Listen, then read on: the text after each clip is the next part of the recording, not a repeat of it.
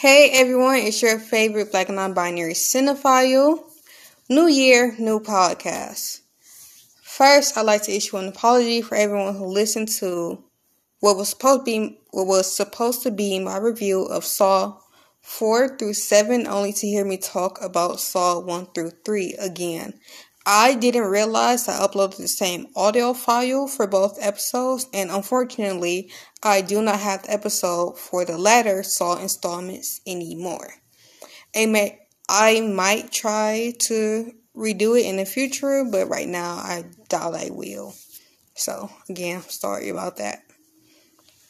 Moving on, in this episode, I will be discussing Eternals, which was released in 2019 and directed by Chloe Zhao. The film wasn't greatly received by the audience, but I found it to be very well made and refreshing from the usual smack punch bad guy tries to take over the world Marvel f- formula. Yeah, I'm doing things a little different on this podcast. So, this year, instead of the usual brief synopsis, synopsis, whatever, I usually give of films, I will go deeper into the events of the movie, sequence by sequence, so when I reference a specific scene in the episode, there's no confusion or need for me to clarify. Also, I won't be doing a standard discussion regarding the climax, characters, and character dynamics. Instead, I'll talk about things I liked and things I disliked or feel weren't done well. And there will be a poll at the end of the episode. You can tell me whether you like this new format better or if I should go to my regular script. The Eternals opens with the Domo flying past the sun. Ajak announces that it is time, and each of the Eternals in the film wake up and put their suits on. Well, not really put them on, they're put on because it's made out of cosmic energy. Two of the Eternals introduce themselves, and we learn the first names of the celestial beings Sersi and Ikaris. We're then shown Earth, where a young boy and his father are fishing. The father is killed by a strange creature, then the boy is saved by a speedster, who we, la- who we later learn is Makkari. I think the fight is a good showcase of each of the Eternals' abilities and respective dynamics. Thena and Gilgamesh have a close bond, as well as Makkari and Kingo, and or Ajak and Ikaris. We jump way into the future, or the present, I suppose, where Sersi is running towards the class that she teaches and is late for.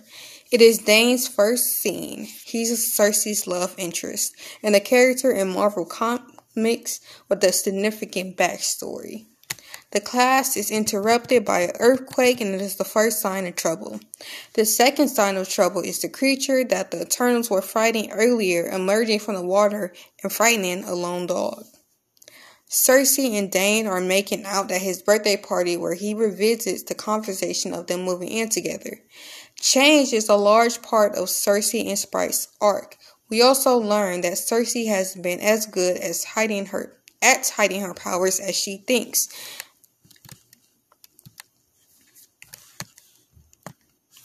The movie flashes back to the Eternals' time in Babylon.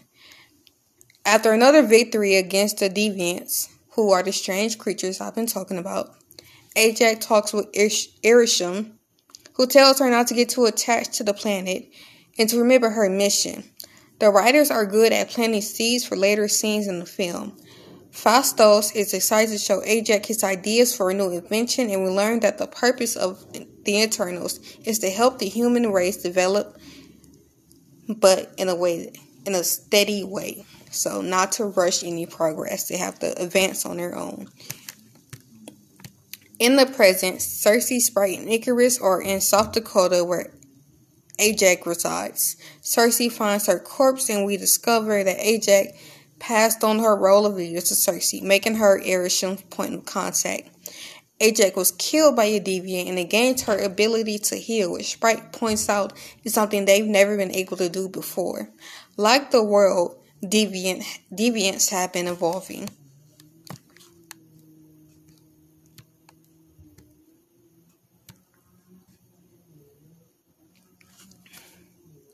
There is another Babylon flashback, and we see the Eternals helplessly watching as the group of indigenous people they've been living with are massacred by colonists. The violence takes its toll on Thena and she begins attacking the other celestial beings. Eventually, Gilgamesh is able to knock her out. Ajak offers to erase Thena's memories to heal her broken mind, but she doesn't agree, and Thena isn't the only one who is against it. Erasing her memories would be like erasing who she is. Gilgamesh, who has a very close bond with Thena, agrees to watch over her if she's allowed to keep her memories, even at the risk of his own life. Soon enough, the Eternals all go their separate ways.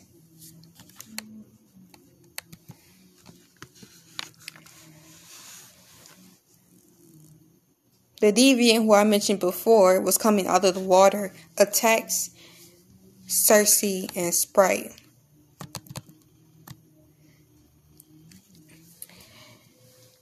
Ikaris help arrives and helps them when it's clear that they do not have the upper hand. And they all go to South Dakota together.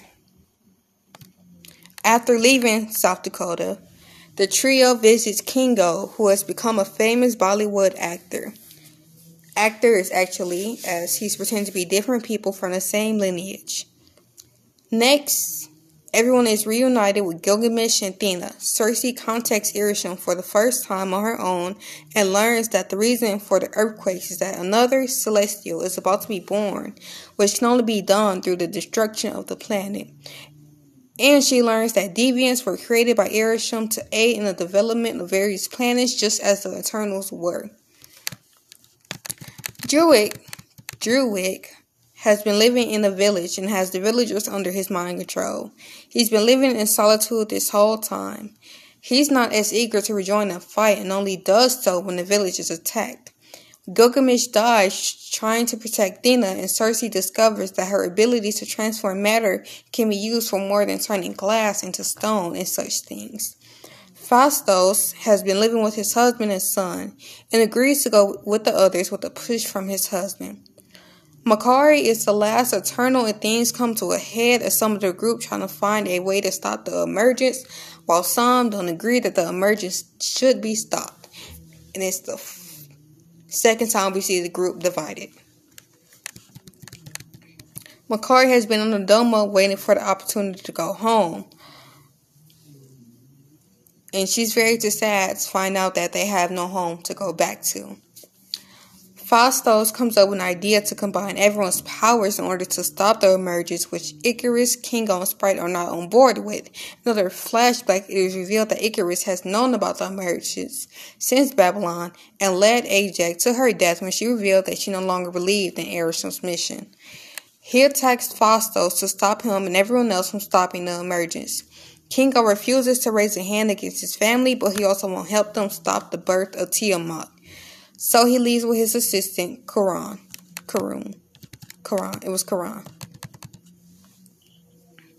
The final battle occurs between the main deviant, Ikaris, and Sprite, and the other Eternals. Sersi draws on the celestial energy, from the other Eternals and uses it to put Tiamat to sleep. Ikaris gives up and Sersi turns Sprite human, giving her the chance to grow up like she desperately wants to. Thena, Druig, and Makkari decide to search for the other Eternals on the planet and tell them the truth of their origins. Kingo, Sersi, and Phastos are taken by Arishem, who is, unsurprisingly, not happy with their actions. Whew, that was longer than I meant it to be. Alright, here are some of my likes.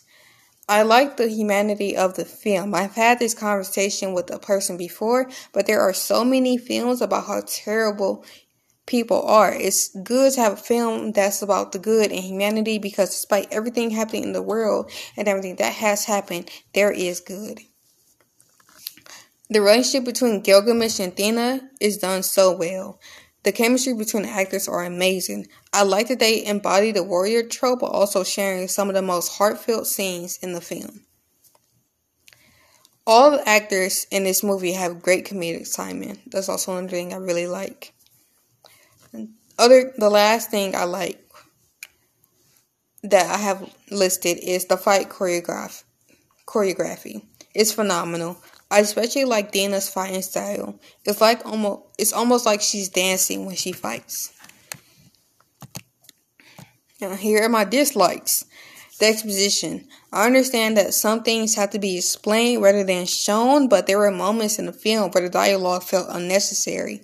But that's what happens when Marvel decides to make a project about an entire team that has never been mentioned before into a film instead of a show. I think the Eternals would have worked better as a show. another dislike is Ikaris Indy. I was a Percy Jackson kid and I know the story of Icarus and I understand why this Ikaris had the ending that he did. But I wish there was more than him just flying into the sun. I'm not saying it was a bad choice. It makes sense in the narrative. I just personally don't care for it. Um, my last complaint, I think there could have been a better segue between the flashbacks and the present. After a while, it gets a bit jarring to switch from one millennia to the next. Um, here's a little bit of movie trivia. In the after credits, or mid credit, one of those scene, the person speaking to Dane is none other than Mahershala Ali, who is portraying Blade in the next rendition of that character. And I'm very excited to see what he does once everything gets straightened out with production. This is the second Marvel film featuring Gemma Chan. She played one of the antagonists in Captain Marvel. Another little trivia fact if you're a game, fan of Game of Thrones like I am, then you know that the actors for Dane and Ikaris played brothers or cousins, I guess, in the HBO medieval drama. My final rating is 4 out of 5 stars. Do I recommend this movie? Yes, but this isn't one of those movies that you can play in the background without missing anything. If you're going to watch it, it's best to put your phone down and focus on it. I don't have a movie plan to watch next time or a specific date to record the next episode, but I hope you enjoy this. And remember, free Palestine, free Congo, free Sudan, and oppression all over the world. We are not free until everyone is free.